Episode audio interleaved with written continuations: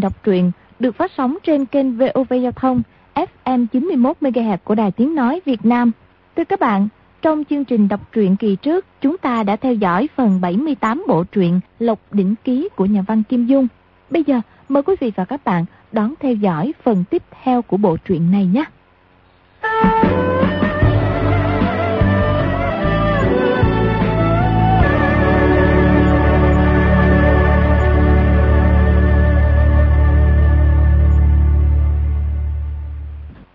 Mọi người ra khỏi thành, phóng mau về hướng đông. Di Tiểu Bảo phóng ngựa chạy song song với Trần Cận Nam, kể qua một lượt chuyện bọn quy tân thụ hành thích thất thủ thế nào. Hoàng đế phát giác ra bí mật của mình thế nào. Trần Cận Nam khen. Tiểu Bảo, bình thời ta thấy ngươi một mép trơn tuột, rất không thành thật. Nhưng gặp lúc nguy hiểm lại có thể coi trọng nghĩa khí, không ham phú quý, bán đứng bạn bè. Quả thật khó có. Bạn bè khác thì cũng thôi, nhưng chuyện đại nghĩa diệt sư thì con ngàn dạng lần không làm. Cái gì mà bạn bè khác thì cũng thôi. Chỉ cần là bạn bè thì bất cứ là ai cũng không thể bán đứng. Còn bốn chữ đại nghĩa diệt sư ấy sử dụng cũng rất là bậy bạ. Đệ tử không có học vấn nên lỡ lời, xin sư phụ đừng cái trách. Nghĩ tới ngày trước ăn nói bừa bãi với tiểu hoàng đế, vô cùng vui vẻ. Đến chuyện hôm nay thì trở đi không thể còn gặp y được nữa. Bất giác trong lòng buồn bã. Trần Cận Nam nói. Chúng ta giả mạo làm quân sĩ tiền phong doanh ra thành. Qua nửa ngày, người thất đát sẽ biết. Phải mau thay đổi quần áo mới được. Đúng rồi, cứ tới thị trấn phía trước là vào mua quần áo cải trang liền. Mọi người chạy về phía đông hơn 20 dặm, tới một thị trấn. Nhưng trong thị trấn lại không có cửa hiệu bán quần áo cũ. Trần Cận Nam trong chuyện hành quân đánh trận, chính sự này nọ thì rất có tài năng. Còn đối với những việc lặt vặt thường ngày, loại này nhất thời cũng bó tay, không có cách nào thấy không có chỗ nào mua quần áo thay đổi, liền nói. Chỉ có cách tới thị trấn phía trước sẽ tính. Chỉ mong tìm được cửa hiệu bán quần áo cũ thì hay. Đoàn người đi xuyên qua thị trấn, thấy đầu bên kia có một ngôi nhà lớn, tường cao cửa đỏ, lầu gác khang trang. Di Tiểu Bảo chợt động tâm niệm nói. Sư phụ, chúng ta tới ngôi nhà kia mượn mấy cái quần áo mặc thôi. Chỉ sợ người ta không chịu. Chúng ta là quan quân mà. Quan quân không ăn cơm của nhà giàu, mượn đồ của nhà giàu thì ăn cơm của ai, mượn đồ của ai? Di Tiểu Bảo nói xong rồi thúc ngựa tới, giật cái vòng đồng trên cửa len ken loạn lên.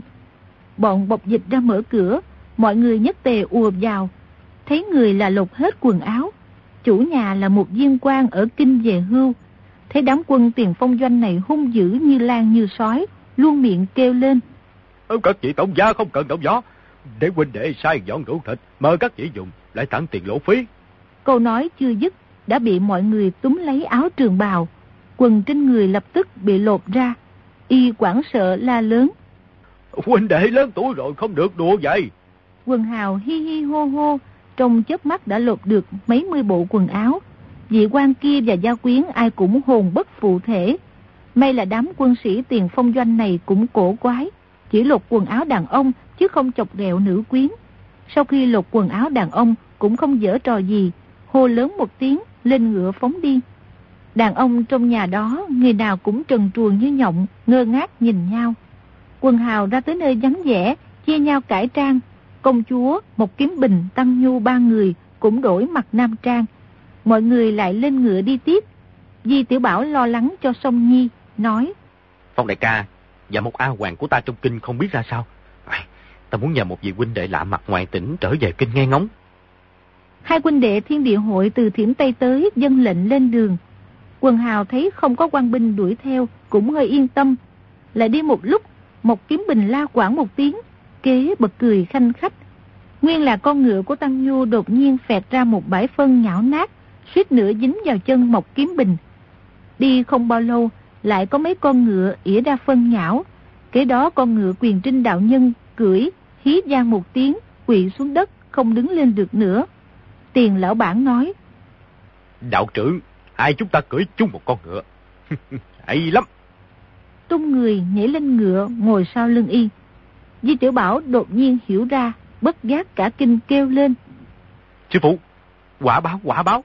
Tay này thì hỏng hết rồi. Chuyện gì? Hồn ma của ngô ứng hụn tiệm con rồi kìa. Y hận con, hận con bắt y về, lại cướp, cướp, cướp. Hai chữ vợ y quả thật không tiện nói ra miệng.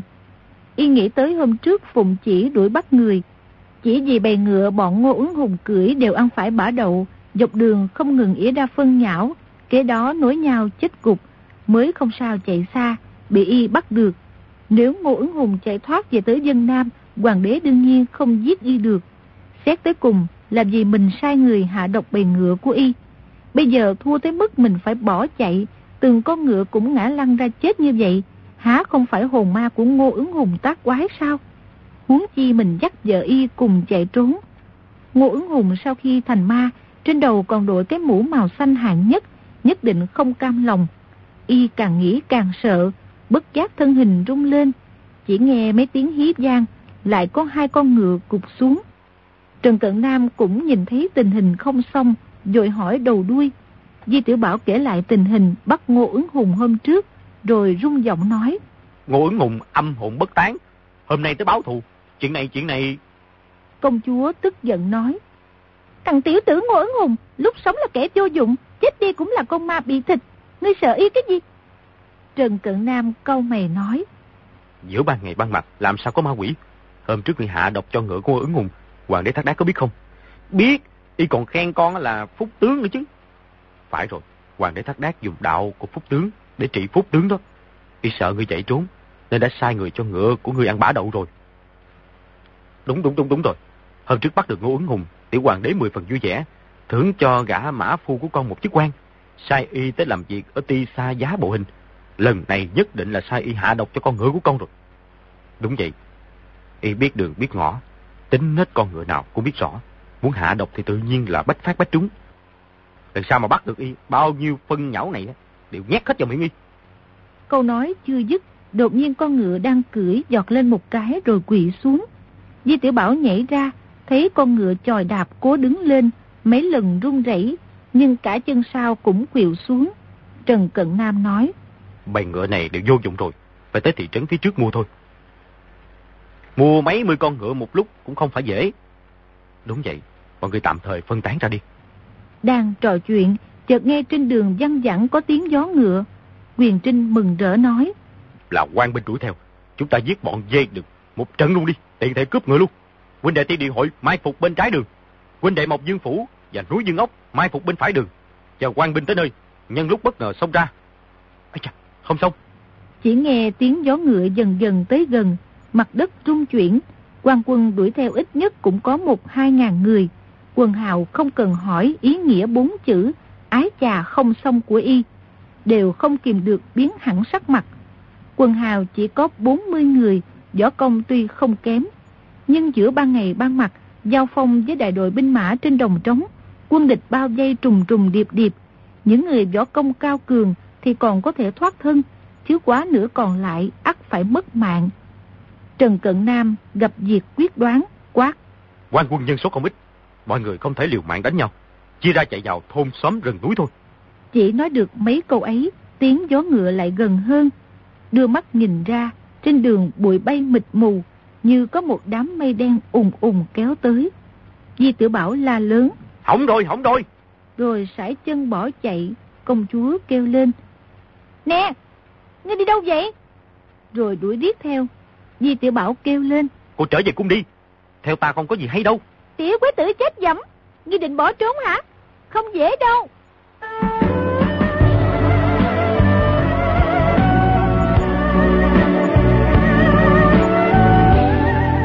Di Tiểu Bảo không ngừng kêu khổ, nghĩ thầm. Trốn tránh công chúa còn khó hơn trốn tránh quan binh. Nhìn thấy góc phía đông có một đám cao lương mọc quá đầu người, lúc ấy lập tức liều mạng chạy qua đó. Vừa chạy tới gần, thấy sau ruộng cao lương có hai gian nhà, ngoài ra không còn chỗ nào ẩn núp. Nghĩ thầm, ngựa truy binh đuổi theo rất nhanh, trong chớp mắt sẽ tới, lập tức chui vào đám cao lương. Chợt thấy sau lưng bị siết chặt, đã bị người ta nắm lấy, Kế nghe tiếng công chúa cười nói. Ngươi trốn được hả? Di Tiểu Bảo không biết làm sao, chỉ đành quay lại cười gượng nói. Cô cứ núp ở đây đi, để truy binh đuổi qua rồi sẽ nói. Không được, ta muốn ở cùng một chỗ với ngươi. Lúc ấy liền bò vào ruộng cao lương, ngồi dựa vào y.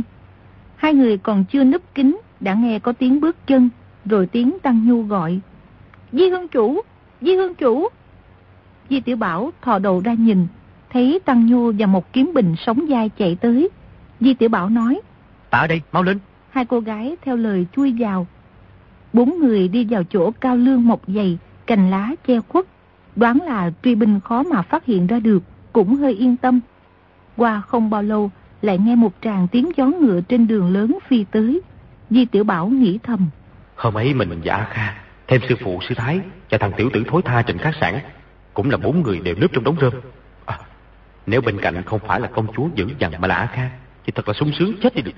Bây giờ không biết A Kha ở đâu, cô quá nữa là đã làm vợ trên khách sạn rồi. Song Nhi cũng không biết ở đâu nữa. Chợt nghe xa xa có tiếng người quát tháo ra lệnh, kế đó một đội kỵ binh kìm ngựa lại, tiếng gió ngựa rầm rập đang xông về phía này lục soát. Công chúa quảng sợ nói, họ thấy chúng ta rồi. Đừng lên tiếng, họ không thấy đâu. Không phải họ đang tới đây sao? Chỉ nghe một người quát. Ngựa của bọn phản tặc đều chết ở đây, nhất định chưa chạy đâu xa. Mọi người lục soát cho kỹ. Công chúa nghĩ thầm. Té ra là vậy, mấy con ngựa chết này quả thật là hại người không ít. Rồi đưa tay nắm chặt tay Di Tiểu Bảo.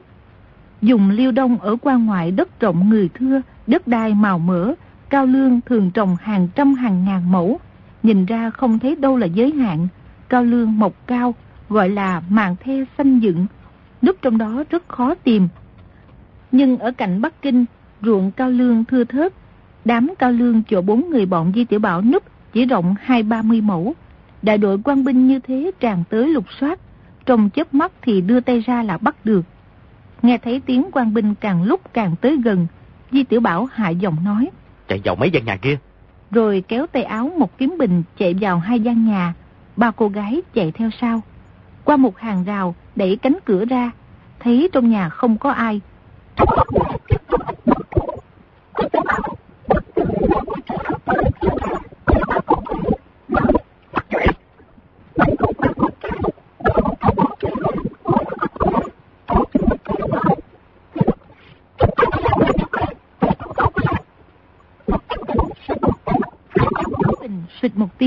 Hạ giọng nói. Tới rồi. Cánh cửa bình một tiếng bật tung ra, bảy tám tên quan quân sấn vào. Di Tiểu Bảo vội quay đầu đi. Qua một lúc, chỉ nghe một người cao giọng nói. Trong này không có ai. Người nhà quê đều ra đồng làm ruộng rồi. Di Tiểu Bảo nghe giọng nói của người này rất quen. Từ dưới cái nón tre liếc mắt nhìn lên. Té ra chính là Triệu Lương Đống, trong lòng vui mừng. Một tên quân sĩ nói. Tổng binh đại nhân, bốn người này... Mọi người đều ra ngoài hết, để ta lục soát kỹ. gian nhà nhỏ như vậy, các người lại súng cả vào trong này. Có quay người cũng không được. Đám quân sĩ luôn miệng khen phải, đều lui ra ngoài. Triệu Lương Đống cao giọng hỏi. Trong nhà không có người lạ phải không? Bước tới trước mặt Di Tiểu Bảo, thò tay vào bọc, lấy ra hai nén vàng, ba nén bạc, nhẹ nhẹ thả xuống dưới chân, cao giọng nói. Té ra bọn người này chạy lên phía bắc rồi. Họ biết hoàng thượng nổi giận, bắt được thì nhất định sẽ chém đầu. Vì thế chạy đi thật xa, chạy càng xa càng tốt. Lần này quả thực không phải tầm thường đâu. Rồi cúi xuống ôm Di Tiểu Bảo khẽ lắc mấy cái, xoay người bước ra cửa, quát. Bọn phản tặc chạy lên phía bắc rồi, mọi người mau đuổi theo. Trừ tổng binh đối với mình, tính ra cũng rất có nghĩa khí. Chuyện này mà bị người ta biết, thì cái đầu của y khó mà giữ được. Chỉ nghe tiếng gió ngựa rầm rập, đám quan binh đã lên ngựa đuổi về phía bắc. Công chúa ngạc nhiên nói. Chiên tổng binh kia rõ ràng đã nhìn thấy chúng ta, tại sao lại nói... À, y lại còn tặng vàng bạc cho ngươi nữa, té ra là bạn của ngươi. Chúng ta theo cửa sau chạy thôi. Rồi cho vàng bạc vào bọc, bước ra cửa sau. Vừa nhảy ra khỏi nhà, chỉ thấy dưới hành lang có 8-9 người ngồi. Di Tiểu Bảo vừa liếc mắt nhìn thấy đã bật tiếng la quảng, xoay người bỏ chạy. Nhưng chỉ được hai bước, sau cổ đã bị siết chặt. Đã bị người ta nắm lấy nhấc lên. Người ấy lạnh lùng nói. Còn chạy được à? Người ấy chính là Hồng giáo chủ. Những người còn lại là Hồng Phu Nhân, Bạn Đầu Đà, Lục Cao Hiên, Thanh Long Sứ Hứa Tuyết Đình, Xích Long Sứ Vô Căn Đào Nhân, Hắc Long Sứ Trương Đạm Nguyệt, Hoàng Long Sứ Ân Cẩm. Tất cả các nhân vật đầu não của thần Long Giáo đều tụ họp ở đây. Ngoài ra còn có một thiếu nữ tức Phương Di. Công chúa tức giận nói. Đây làm gì y vậy? Rồi phi chân đá Hồng giáo chủ. Hồng giáo chủ tay trái khẽ buông xuống, ngón tay bật ra búng vào mu bàn chân nàng. Công chúa a một tiếng ngã lăn ra đất. Di Tiểu Bảo người trên không kêu lên. Giáo chủ và phu dân tiên phúc bái hưởng thọ sánh ngang trời, đệ tử Di Tiểu Bảo tham kiến. Vậy là ngươi còn nhớ hai câu đó. Hai câu ấy lúc nào đệ tử cũng ghi nhớ trong lòng mà, sáng sớm ngủ dậy đọc lần, lúc rửa mặt đọc lần, lúc ăn sáng đọc lần, lúc ăn trưa đọc lần, ăn chiều đọc lần, tối đi ngủ lại đọc lần nữa. Trước nay chưa từng bỏ bê, có lúc nhớ tới ơn đức của giáo chủ và phu nhân, lại thêm gia vị đọc thêm vài lần. Hồng giáo chủ từ khi sào quyệt, đảo Thần Long bị phá quỷ giáo chúng người chết đã chết, người chạy đã chạy, bên người chỉ còn lưa thưa vài huynh đệ già, buôn ba giang hồ. Mọi người với câu, tiên phúc mãi hưởng thọ sánh ngang trời, cũng đọc rất không hào hứng. Một ngày khó mà được nghe một lần. Lúc ấy nghe Di Tiểu Bảo khoác lác tân bốc, bất giác trong lòng vui vẻ, đặt y xuống đất, khuôn mặt vốn lạnh lùng, thoáng hiện nét tươi cười.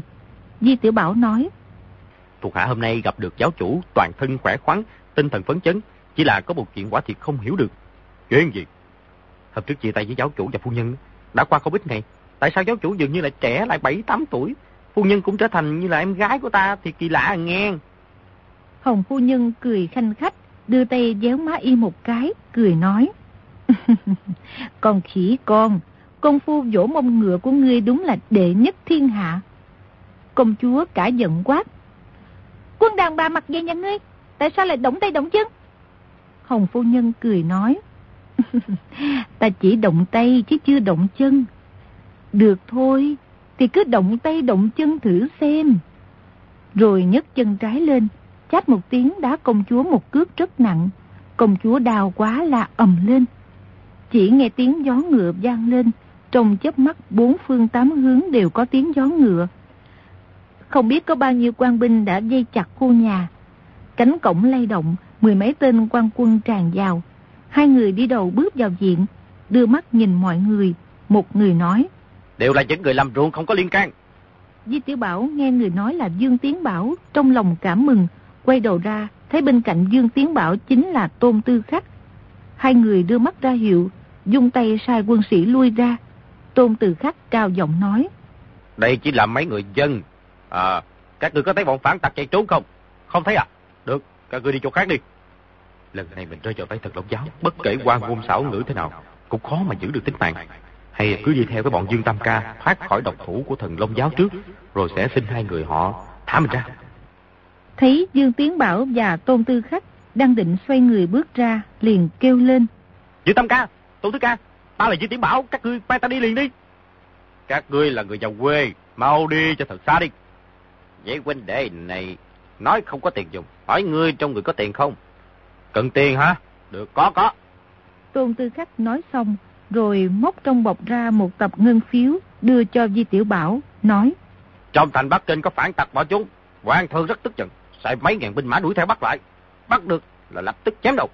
Tiểu huynh đệ, ở đây nguy hiểm lắm, nếu bị bắt quan, tới nỗi mất mạng thì không được đâu. Các, các người bắt ta đi thôi, ta, thà là đi theo các ngươi. Ngươi muốn đi theo bọn ta làm quân ăn lương à? Đây không phải là chuyện chơi đâu.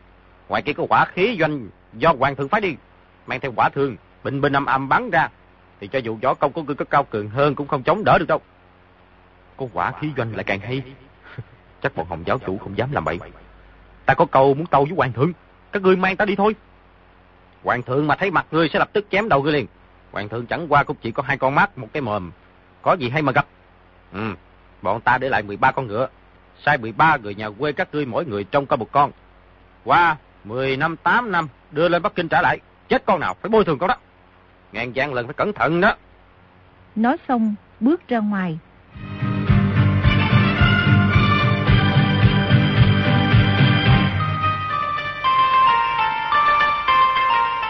Di Tiểu Bảo cuốn quýt bước tới giữ yên lại kêu lên. Dương Tam Ca, ngươi mau mang ta đi đi. Đột nhiên có một bàn tay to lớn đặt lên đỉnh đầu, chỉ nghe Hồng giáo chủ nói. Tiểu huynh đệ, vị tổng gia đây một phen hảo tâm, y vừa từ Bắc Kinh ra, biết được tâm ý của Hoàng thượng, ngươi đừng suy nghĩ bậy bạ nữa. Không sai, bọn ta đuổi mau theo bọn phản đặt thôi. Di Tiểu Bảo biết lúc này tính mạng nằm trong tay Hồng giáo chủ, chỉ cần y nhả nội kình ra thì đầu mình sẽ lập tức dở nát. Nhưng bây giờ không chết. Qua không bao lâu nữa cũng không chết không xong. Bèn cao giọng gọi. Các người mau bắt ta đi, ta chính là Di Tiểu Bảo nè. Mọi người ngẩn ra, đều dừng chân lại. Tôn Tư Khách hô hô cười rộ nói. Vị tiểu bảo là một thiếu niên mười mấy tuổi. Vị lão công công này đã 80, lại mở miệng nói đùa như vậy. Ha, không làm người ta cười méo miệng sao? Rồi kéo tay áo Dương Tiến Bảo một cái, hai người sải chân bước ra. Chỉ nghe tiếng quát tháo ra lệnh gian lên. Để lại 13 con ngựa đây, cho truy binh phía sau dễ báo tin. Đốt hai gian nhà tranh cái đi, cho bọn phản tặc hết chỗ ẩn núp. Đám quân sĩ ứng tiếng tuân lệnh, liền có người phóng quả đốt nhà. Kế đó tiếng gió ngựa rầm rập gian lên. Đại đội nhân mã phóng lên phía bắc. Di Tiểu Bảo thở dài một tiếng, nghĩ thầm. Phen này chắc chắc rồi. Dương Tam Ca, Tôn Tứ Ca sợ mình nấn ná không đi. Nếu có truy binh đuổi tới lại không nể mặt. Chỉ thấy đống cỏ trong góc nhà bén lửa cháy bùng lên, ngọn lửa từ từ lan ra. Hồng giáo chủ cười nhạt nói. Bạn bè của ngươi rất có nghĩa khí đó. Đã cho tiền cũng phải cho ngựa. Chúng ta đi thôi. Một kiếm bình đỡ công chúa. Mọi người theo cửa sau chạy ra, vòng qua phía trước. Quả nhiên thấy dưới gốc cây buộc 13 con ngựa tốt. Trong đó có hai con yên cương rất sang trọng, chính là ngựa của hai người, Dương Tiến Bảo, Tôn Tư Khách. Mọi người lên ngựa phóng về phía đông, Di Tiểu Bảo bị bốn người kẹp vào giữa.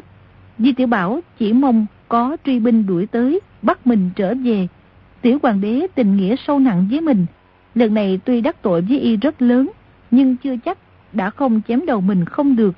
Chứ hồng giáo chủ âm hiểm tàn độc, rơi vào tay y, không biết phải nếm mùi đau khổ tới mức nào. Nhưng trên suốt đường đi, không nghe có tiếng gió ngựa của truy binh đuổi theo. Ngựa mọi người cưỡi đều là ngựa tốt do Dương Tiến Bảo lựa chọn, phóng đi như bay. Cho dù phía sau có truy binh, cũng không sao đuổi kịp. Huống chi ba viên tổng binh triệu Dương Tôn đều đã dắt truy binh đuổi lên phía Bắc. Trên đường ngoài công chúa la hét chửi mắng, ai cũng im lặng không nói tiếng nào. Về sau, ân cẩm điểm vào áo quyệt của công chúa, nàng tuy lửa giận đầy lòng, nhưng cũng không chửi ra tiếng được nữa. Hồng giáo chủ xuất lãnh mọi người, cứ chọn những nơi vắng vẻ chạy về phía đông nam. Chiều tối cũng ngủ ngoài đồng trống. Mấy lần Di Tiểu Bảo đã dùng kế định bỏ trốn, nhưng Hồng giáo chủ cơ trí không kém gì y. Lần nào cũng bị Hồng giáo chủ đánh cho dài quyền, làm sao có thể thoát thân. Mấy hôm sau tới bờ biển, Lục Cao Hiên mò trong người Di Tiểu Bảo ra một nén bạc, đi thuê một chiếc thuyền lớn. Di Tiểu Bảo trong lòng chỉ kêu khổ, nghĩ ngay cả tiền thuê thuyền cũng bắt mình trả, thật là bất nhẫn. Lên thuyền xong, thuyền dương buồm lướt về phía đông. Di Tiểu Bảo nghĩ thầm. Lần này tự nhiên là lại tới đảo Thần Long. Con rùa đen già này nhất định đem mình cho rắn ăn rồi. Nghĩ tới từng con từng con rắn độc trên đảo bao vây chung quanh, há miệng cùng cắn, bất giác toàn thân rung lên, nghĩ thầm. Phải làm sao nghĩ cách đục thủng chiếc thuyền này cho mọi người đồng quy ư tận. Nhưng mọi người trong thần Long giáo biết y quỷ kế đa đoan, quản thúc rất chặt, làm sao có cơ hội. Di Tiểu Bảo nhớ lại hai lần trước lên đảo Thần Long. Lần thứ nhất cùng Phương Di trong thuyền cùng nàng ta tận hưởng nhu tình. Lần thứ hai là xuất lãnh đại quân, quay phong tám mặt. Lần này thì bị người ta tay đánh chân đá, tính mạng chỉ còn trong sớm tối. Nỗi sướng khổ cách nhau một trời một vực. Từ khi gặp Phương Di ở Giang Nông Xá ngoài thành Bắc Kinh, đường bộ sóng ngựa, đường biển cùng thuyền, mà Thủy chung nàng vẫn không mừng không giận, lạnh lùng không nói câu nào. Tuy không hành hạ mình, nhưng không nhìn tới mình một cái. Có lúc nghĩ nàng dưới sự uy hiếp của Hồng giáo chủ, cho dù có một mảnh thâm tình đối với mình cũng không dám hơi tỏ ra lời lẽ sắc mặt. Có lúc lại nghĩ mấy lần mắc lừa con nhỏ này, đàn bà âm hiểm giảo hoạt trong thiên hạ thì thị là đứng đầu, lại không kìm được vô cùng căm hận. Thuyền đi nhiều ngày, quả nhiên tới đảo Thần Long. Lục Cao Hiên và bạn đầu đà áp giải Di Tiểu Bảo, công chúa, một kiếm bình, tăng nhu, bốn người lên bờ. Ân Cẩm ép nhà thuyền rời thuyền, một tên phu thuyền hơi tỏ ý tranh cãi. Ân Cẩm lập tức một đao chém chết. Bọn nhà thuyền còn lại đều sợ mất hồn mất vía, làm sao còn dám lên tiếng, chỉ đành ngoan ngoãn chân lời. Chỉ thấy trên đảo cây cối cháy xém, gạch ngói dương dãi, khắp nơi đều có dấu vết pháo kích trước đây. Trong rừng mùi hôi thối bốc lên, dọc đường đi đều có xương rắn nằm la liệt.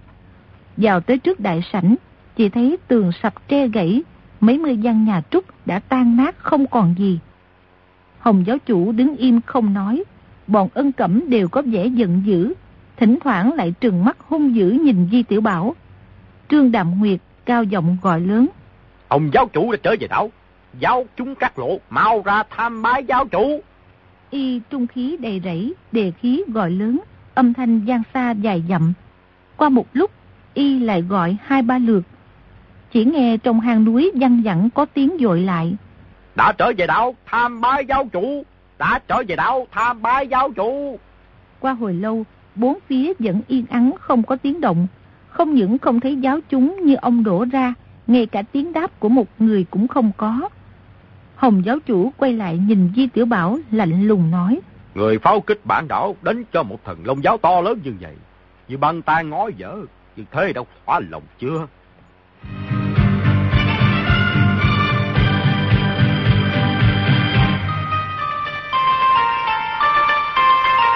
Tiểu Bảo thấy mặt y đầy vẻ quán độc, bất giác nổi gai ốc rung lên nói. À, cái cũ không đi, sao cái mới nó tới? Hồng giáo chủ trùng chấn hùng phong, à, đại triển ngọc đồ, lại lại lại sáng lập giáo mới, khai trương phát tài. Cái đó gọi là càng đốt càng phát, càng bắn càng dưỡng. Giáo chủ và phu nhân tiên phúc mãi hưởng. Hay lắm. Hồng giáo chủ nói xong, phi chân đá y bay tung ra, bùng một tiếng đập mạnh xuống đất, xương cốt toàn thân như đều gãy nát, lồm cồm bò dậy. Tăng Nhu thấy Hồng giáo chủ hung dữ như vậy, tuy rất sợ hãi, nhưng cũng bước qua đỡ Di Tiểu Bảo đứng lên. Ân Cẩm bước lên không lưng nói.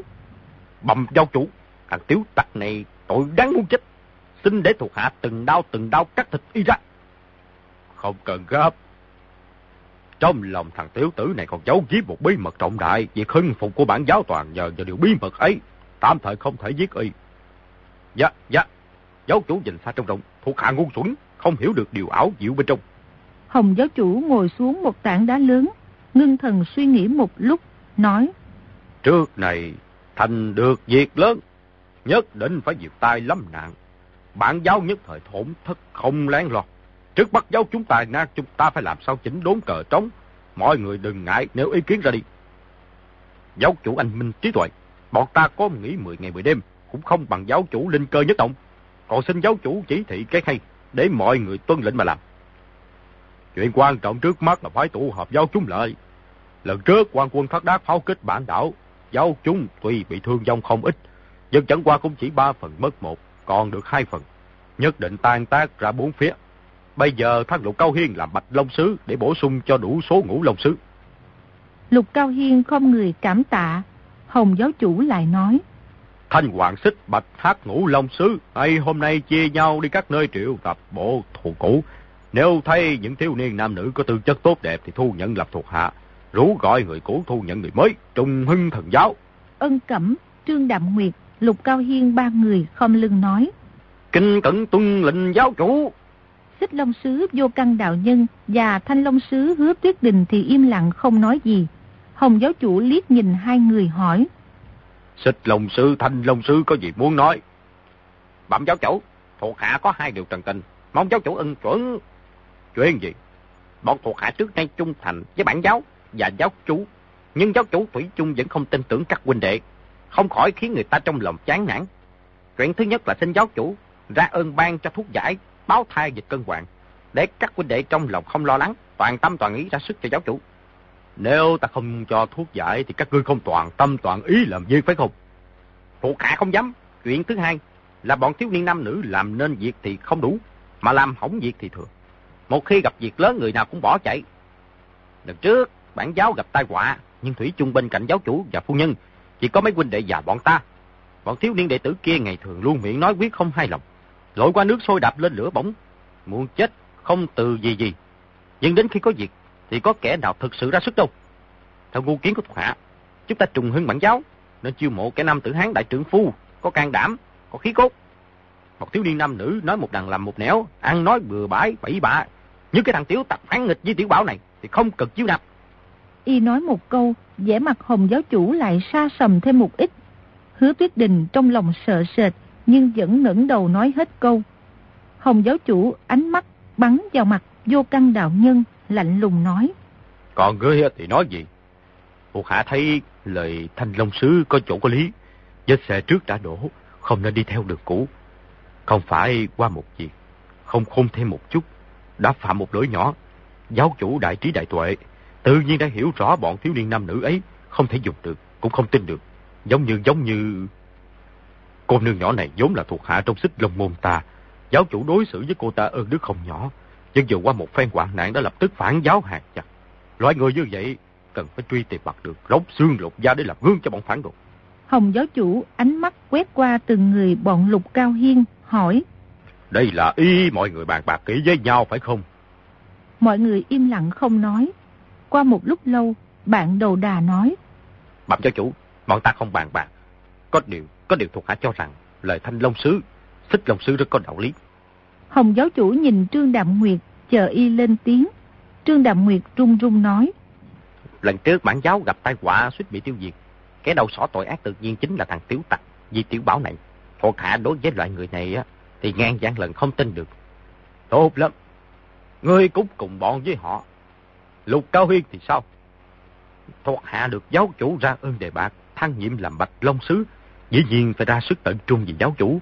Tâm ý của bọn thanh long sứ lần này cũng là suy nghĩ cho bản giáo và giáo chủ, chứ quyết không có ý gì khác. Các người nói thế đều rất sai. Giáo chủ trí tuệ cao hơn chúng ta hàng trăm lần. Mọi người cần gì nói nhiều. Cứ nghe là chỉ huy của giáo chủ và phu nhân là được.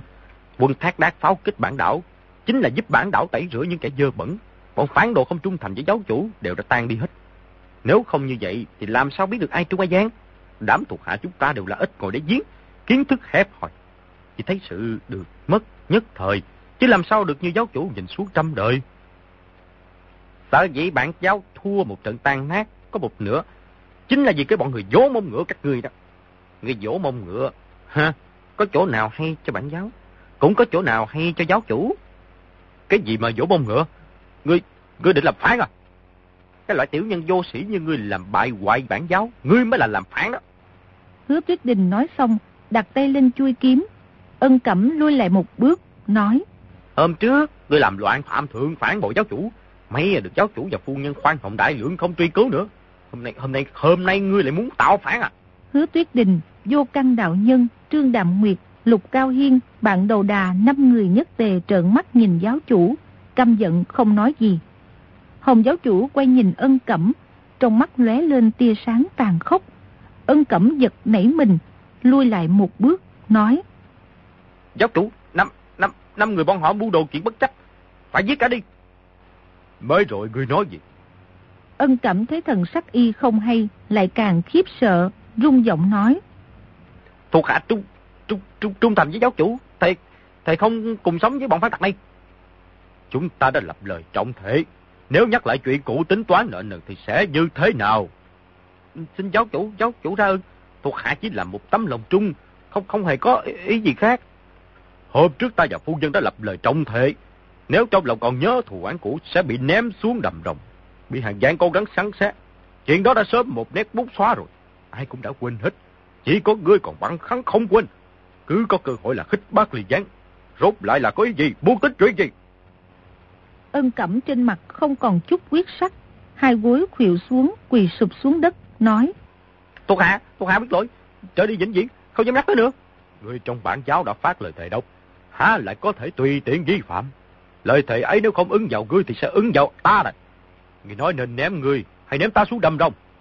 Ân cẩm la lớn một tiếng, nhảy lùi lại hơn một trượng, xoay người sải chân bỏ chạy.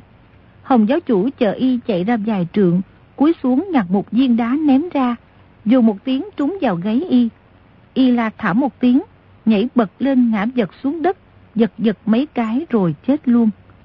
Hồng giáo chủ nhìn thấy năm người bọn hứa tuyết đình mà liên thủ, bằng vào võ công của mình, thêm phu nhân và ân cẩm giúp đỡ, cũng đủ chế phục được. Nhưng sau khi nguyên khí trong giáo bị tổn thương trầm trọng, đã chỉ còn lơ thơ vài người.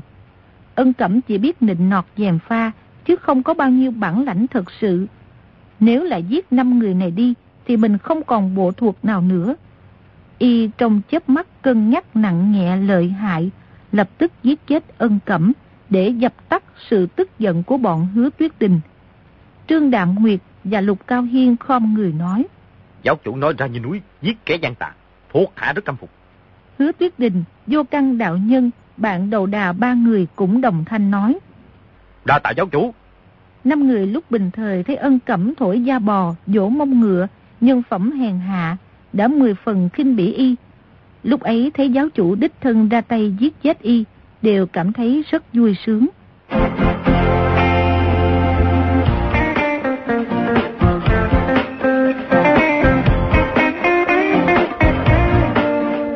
Hồng giáo chủ chỉ Di Tiểu Bảo nói. Không phải là ta muốn tha mạng y Nhưng thằng tiểu tử này biết được Ở vùng Liêu Đông cực Bắc lãnh giá có một kho báu lớn. Nếu không phải y dẫn đường thì không sao tìm được. Sau khi tìm được kho báu rồi Chúng ta trùng kiến thần Long Giáo dễ như trở bạc tay. Mới rồi năm người các ngươi Nói bọn thiếu niên tam nữ kia gì đó Rất không đáng tin cậy. Quyền ta không nên đi vào vết xe đổ cũ. Bản tòa nghĩ kỹ cũng không phải không có đạo lý.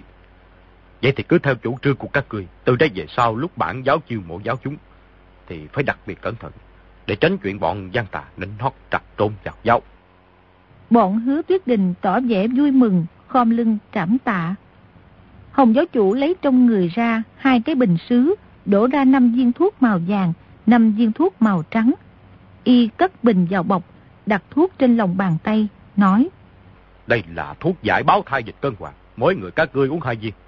Bọn hứa tuyết đình cảm mừng, bước lên cảm tạ nhận thuốc. Hồng giáo chủ nói. Các người uống ngay đi. Năm người cho dược hoàng vào miệng, nuốt luôn xuống bụng. Hồng giáo chủ trên mặt thoáng nét cười, nói. Vậy thì tốt rồi. Lục Cao Hiên, trong tay trái ngươi cầm cái gì vậy? Lục Cao Hiên lui lại hai bước, nói. À, không, không, không có gì. Tay trái buông xuống nắm lại thành quyền. Hồng giáo chủ cao giọng quát. Xòe tay trái ra. Tiếng quát ấy chấn động khiến mọi người đều nghe trong tai ông ông. Lục Cao Hiên thân hình hơi loạn choạng, bàn tay trái từ từ xòe ra. Cách một tiếng nhỏ, một viên dược hoàng màu trắng rơi xuống đất. Bọn hứa tuyết đình bốn người đều biến sắc, vốn biết Lục Cao Hiên kiến thức bất phàm, rất có mưu trí. Y giấu viên thuốc màu trắng không uống, ắt có đạo lý. Nhưng mình đã nuốt xuống bụng rồi, làm sao là đúng? Hồng giáo chủ dằn giọng nói. Viên thuốc màu trắng là tuyết xâm hoàng cường thân kiện thể đại bổ. Tại sao ngươi lại nghi ngờ bản tòa giấu đi không uống? Thuộc hạ không không không dám. Gần đây à, thuộc hạ luyện nội tông không ổn, khí huyết trong kinh mạch hơi bị trở ngại. Vì vậy, vì vậy định tối nay sau khi tọa công xong thì sẽ uống viên thuốc đại bổ mà giáo chủ ban cho hồi nãy để khỏi phí thuốc. Ừ, thì ra là vậy. Khí huyết trong kinh mạch nào của ngươi không ổn Chuyện ấy rất dễ, ta giúp ngươi điều hòa nổi tức là được. Vậy bước lại đây. À, không dám làm phiền giáo chủ, thuộc hạ từ từ điều tức cũng được. Nói như thế rốt lại là ngươi không tin ta chứ gì. Thuộc hạ nhất định không dám. Vậy thì ngươi uống dầu cây đi. Nếu uống dầu mà khí huyết không điều hòa, lẽ nào ta lại buông tay đứng nhìn. Lục Cao Hiên nhìn viên thuốc, ngẩn ra một lúc rồi nói dân, rồi cúi xuống nhặt lên. Đột nhiên ngón giữa bật ra, dù một tiếng Viên thuốc bay lên không rơi xuống sườn cốc xa xa, nói. Thuộc hạ đã uống rồi, đa tạ giáo chủ. được, được. Thuộc hạ trung thành đa sức cho giáo chủ. Giáo chủ đã ban thưởng cho thuốc giải. Giải độc tính của báo thai dịch cân hoàng. Lại ban cho thuốc bách viên hoàng còn độc hơn. Thuộc hạ không có tội, không muốn chịu phạt. Cái gì? Bách viên hoàng hả? Đó là thuốc gì gì? Thuốc độc gì? Giáo chủ tìm nước bọt của một trăm loại độc xà độc trùng điều chế thành thuốc này. Có phải là thuốc kịch độc không thì không rõ lắm. Biết đâu cũng có công hiệu đại bổ không chừng. Chỉ là ta giúp giác không dám uống thử thôi. Bọn hứa tuyết đình lại càng hoảng sợ, đồng thời sấn tới cạnh lục cao hiên. Năm người đứng thành một hàng, trừng mắt nhìn Hồng giáo chủ. Hồng giáo chủ lạnh lùng nói. Tại sao ngươi biết là bách viên hoàng? Chỉ nói bậy bạ, khích bác ly giác, làm rối loạn nhân tâm. Lục Cao Hiên chỉ Phương Di một cái, nói. Hôm trước, Ta thấy Phương cô nương bắt oa ngưu trong bụi cỏ. Ta hỏi làm gì? Cô ta nói chân lệnh giáo chủ bắt oa ngưu về làm thuốc. Trang dược phương bách viên hoàng này của giáo chủ ta cũng đã vô tình nhìn thấy. Thì nói là độc tính của bách viên hoàng sau ba năm mới phát tác. Nhưng một là bách viên hoàng này, e giáo chủ chưa điều chế lần nào. Cũng không biết có đúng là sau ba năm độc tính nó mới bác tác không? Hay là thuộc hạ muốn sống thêm vài năm, không muốn sau ba năm sẽ chết? Tại sao người thấy được dược phương của ta? Phu nhân muốn thuộc hạ tìm thuốc trong rương của giáo chủ để cho uống. Dược phương này là trong rương thuốc. Nó bậy! cho dù phu nhân trong người không khỏe, chẳng lẽ lại không biết hỏi ta lấy thuốc à? Cần gì nhờ ngươi tìm. Rương thuốc của ta trước nay khóa rất chặt. Tại sao ngươi dám lén mở ra? Thuộc hạ chưa từng lén mở ra. Ngươi không lén mở ra chẳng lẽ là ta sai ngươi mở à? Là cô mở cho y phải không? Cô muốn tìm thuốc gì? Tại sao không nói với ta? Hồng phu nhân đột nhiên trên mặt đỏ bừng, lại lập tức trắng bệch, thân hình rung lên mấy cái. Đột nhiên đè tay vào bụng dưới, cổ họng ồng ọc thành tiếng, nôn ra không ít nước trong.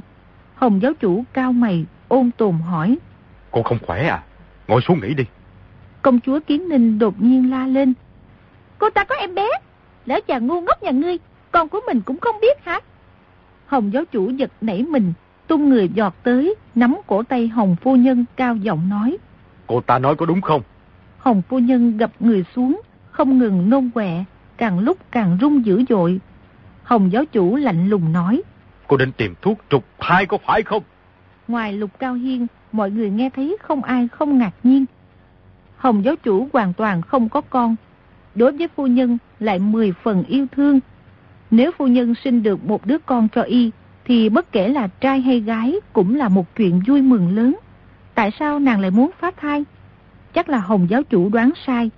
Nào ngờ Hồng phu nhân từ từ gật đầu nói. Không sai, ta muốn phá thai. Mau giết ta đi. Hồng giáo chủ dơ chưởng trái lên, quát. Là con của ai? Mọi người đều biết y võ công cực cao. Một chưởng này đập xuống, Hồng phu nhân ắt lập tức mất mạng. Không ngờ nàng lại ngẩng đầu lên, ngang nhiên nói. Đã bảo người giết ta mau lên, tại sao còn không xuống tay? Hồng giáo chủ mắt như tóe lửa, hạ giọng nói. Ta không giết cô, là con của ai? Hồng phu nhân nghiến nghiến răng, thái độ vô cùng quật cường. Rõ ràng là đã sớm gác bỏ tính mạng ra ngoài rồi. Hồng giáo chủ ngẩng đầu lên, trừng trừng nhìn Lục Cao Hiên hỏi. Là ngươi phải không? À, không phải, không phải. Thuộc hạ kính trong phu nhân như thiên thần đâu dám mạo phạm. Hồng giáo chủ ánh mắt từ từ quét từ mặt Lục Cao Hiên qua Trương Đạm Nguyệt, Hứa Tuyết Đình, Vô Căn Đạo Nhân, Bạn Đầu Đà.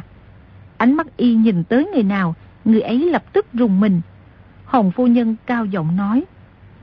Không phải ai hết, người giết ta là được, hỏi nhiều làm gì? Công chúa kêu lên. Cô ta là vợ ngươi, đứa con này tự nhiên là của ngươi, còn nghi ngờ cái gì? Thật là hồ đồ quá mức. Hồng giáo chủ quát. Cấm miệng! Ngươi mà nói thêm một câu ta sẽ giận cổ ngươi trước. Công chúa không dám nói nữa, nhưng trong lòng không phục. Nàng làm sao biết được, Hồng giáo chủ mấy năm nay tu tập nội công thượng thừa, đã sớm không gần nửa sắc. Tình cảm vợ chồng với phu nhân tuy đầm thắm, nhưng không có chuyện vợ chồng. Cũng chính vì như vậy nên trong lòng có ý xấu hổ với nàng. Lúc bình thời đối với nàng càng yêu thương kính trọng. Lúc ấy y đột nhiên nghe nói phu nhân có thai, trong chớp mắt phẫn nộ, xấu hổ, hối hận, đau lòng, khổ sở, căm hận, đau xót, quảng sợ, đủ thứ tình cảm phát sinh đang xen vào nhau. Tay trưởng dơ cao nhưng không đập xuống được. Vừa quay lại nhìn, thấy trên mặt bọn hứa tuyết đình, người nào cũng lộ vẻ khiếp sợ, nghĩ thầm. Chuyện xấu xa này, hôm nay nếu bị bọn họ biết được, mình còn mặt mũi nào làm giáo chủ của họ nữa. Họ giết sạch bọn người này, không để một ai còn sống. Chỉ cần lộ ra nửa điểm phong thanh, hảo hán giang hồ ai cũng chế cười mình, thì mình còn làm anh hùng hào kiệt gì nữa. Y sát cơ vừa giấy, đột nhiên tay phải buông phu nhân ra, tung người giọt lên, dung tay một cái, chụp được lục cao hiên quát. Đều là thằng giáo đồ phản giáo. Nhà ngươi dở trò bên trong. Ngươi muốn giết người bịch. Chữ miệng còn chưa nói ra, trên đỉnh đầu đã chát một tiếng, bị hồng giáo chủ đập mạnh một chưởng, lập tức hai mắt lồi ra, tắt hơi chết ngay. Bọn hứa tuyết đình nhìn thấy thảm trạng như thế, biết hồng giáo chủ quả thật muốn giết người bịt miệng, nhất tề rút binh khí ra bảo vệ trước mặt. Hứa tuyết đình kêu lên. Giáo chủ, đây là chuyện riêng của ngươi, không liên can gì tới bọn thuộc hạ. Hôm nay mỗi người cùng chết, đừng ai mong được sống. Rồi xông vào bốn người. Bạn đầu đà nhất hai thanh bát phong đại hoàng đao, nặng hơn 20 cân lên chém thẳng xuống, lực đạo cực kỳ mãnh liệt. Hồng giáo chủ nghiêng người tránh qua, chưởng phải đập xuống mũi đao. Hứa tuyết đình, một cặp phán quan bút, đâm luôn hai chiêu liên hoàn vào lưng hồng giáo chủ. Đồng thời thanh nhạn linh đao của vô căn đạo nhân cũng đã chém tới Hồng Y. Hồng giáo chủ quát lớn một tiếng, nhảy giọt lên không, dẫn xông tới Trương Đạm Nguyệt. Trương Đạm Nguyệt cầm một đôi quyên ương đoạn kiếm, trong chớp mắt đã đâm ra bảy kiếm. Chiêu thất tinh tụ nguyệt này là tuyệt kỹ bình sinh của y. Bảy kiếm liên tiếp đâm ra vô cùng mau lẹ. Hồng giáo chủ trưởng phải hơi nghiêng đi, đè nhẹ xuống da y một cái, mượn thế nhảy lên. Trương Đạm Nguyệt la lớn một tiếng, lăn tròn một vòng xuống đất rồi nhảy bật dậy. Nhưng cảm thấy nửa người bên trái đau buốt không sao chịu được, quát lớn. Hôm nay mà không giết y, thì không ai sống được đâu. Bốn người đều quy động binh khí, lại bao vây tấn công Hồng giáo chủ. Bốn người này đều là nhân vật hạng nhất trong thần Long giáo, nhất là bạn đầu đà và hứa tuyết đình, võ công lại càng cao cường. Chính cái dòng lớn trên đại hoàng đao của bạn đầu đà, cua lên len ken, quài thế rất cương mảnh. Cặp ván quan bút của hứa tuyết đình lại khéo léo mềm mại, chiêu nào cũng điểm vào yếu quyệt trên người đối phương. Vô căn đạo nhân múa thanh nhạn linh đao thành một dần bạch quang, nghĩ thầm hôm nay đã uống bách diên hoàng, tính mạng khó mà kéo dài. Trước khi chết, nhất định phải giết tên đại cừu nhân gian trá tàn độc này, nên trong 10 chiêu có tới 9 chiêu là tấn công, chỉ mong cùng địch nhân đồng quy ư tận. Trương Đàm Nguyệt nghĩ lại năm trước, vì thuộc hạ làm việc bất lực, không lấy được tứ thập nhị chương kinh. Nếu không được vô căn đạo nhân và hứa tuyết đình giúp đỡ, thì đã sớm bị hồng giáo chủ xử tử. Mình đã sống thêm được bấy nhiêu ngày, cái mạng này quả thật là có thêm mà thôi. Lúc ấy tuy vai trái đau kịch liệt, vẫn cố gắng phóng kiếm đâm ra. Hồng giáo chủ võ công cao cường hơn hẳn bốn người. Nếu muốn lấy tính mạng của một người trong bọn thì hoàn toàn không khó. Nhưng bốn người liên hoàn tấn công, nếu giết một người thì chính mình cũng không khỏi bị thương. Đánh được vài mươi hiệp, nỗi quốc ức trong lòng từ từ lắng xuống, đầu óc bình tĩnh lại, chiều thức tùy tâm ứng thủ phát ra. Một đôi nhục trưởng tới lui trong dòng dây của mấy món binh khí vẫn hoàn toàn không rơi vào thế hạ phong. Nhìn thấy kiếm bên tay trái Trương Đạm Nguyệt phóng ra đã dần dần không còn sức lực. Nghĩ thầm đó là chỗ yếu nhất của đối phương. Nhắm vào đó ra tay thì có thể phá tan cường địch.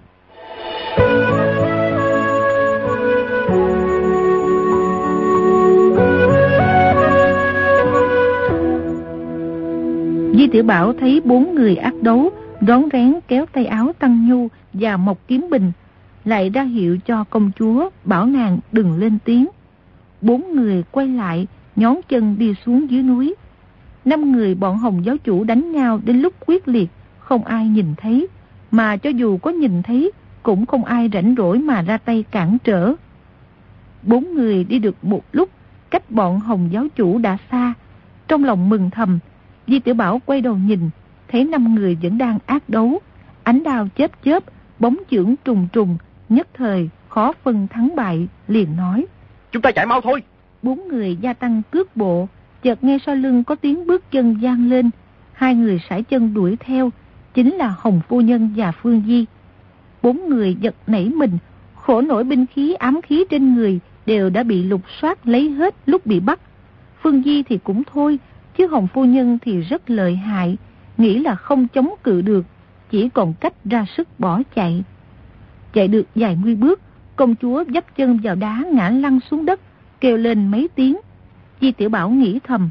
Trong bụng cô ta có con của mình, không thể không cứu.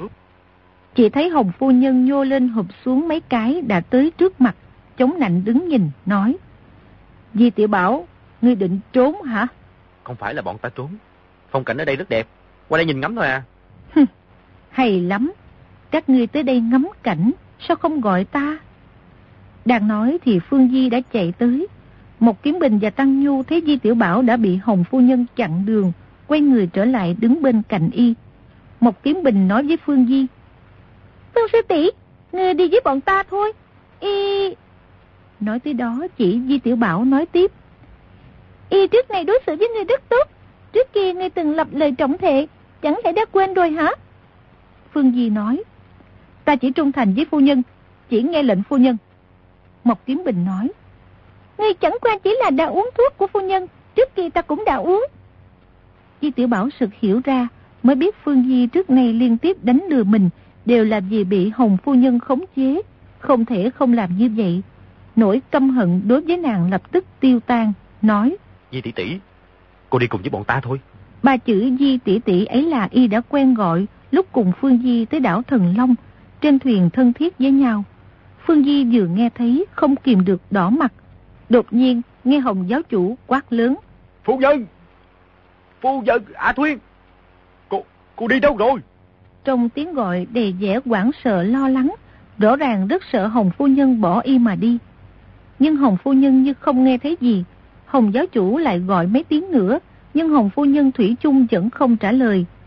Năm người bọn Di Tiểu Bảo đều nhìn Hồng phu nhân cùng nghĩ. Tại sao ngươi không trả lời? Hồng giáo chủ gọi, tại sao ngươi không quay lại? Chỉ thấy mặt Hồng phu nhân đỏ bừng, lắc lắc đầu, hạ giọng nói. Chúng ta đi mau, lên thuyền chạy thôi. Di Tiểu Bảo vừa sợ vừa mừng hỏi. Ngươi, ngươi cũng đi cùng bọn ta hả? Trên đảo chỉ có một chiếc thuyền, không đi cùng cũng không được. Giáo chủ muốn giết ta, ngươi không biết sao? Chợt đỏ mặt lên, bước lên đi trước.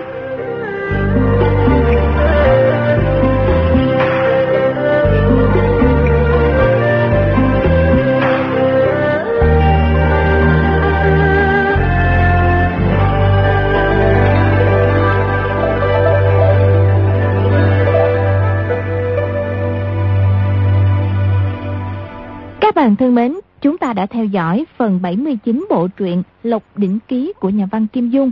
Mời quý vị và các bạn đón theo dõi phần đọc truyện tiếp theo, cũng được phát sóng vào đêm mai trên kênh VOV Giao thông FM 91MHz của Đài Tiếng Nói Việt Nam. Và các bạn cũng hãy gửi những ý kiến của quý vị và các bạn vào địa chỉ email quen thuộc đọc truyện vovavonggmail.com. Còn bây giờ thì nhóm thực hiện chương trình xin phép nói lời chào tạm biệt. Chúc quý vị và các bạn một đêm ngon giấc.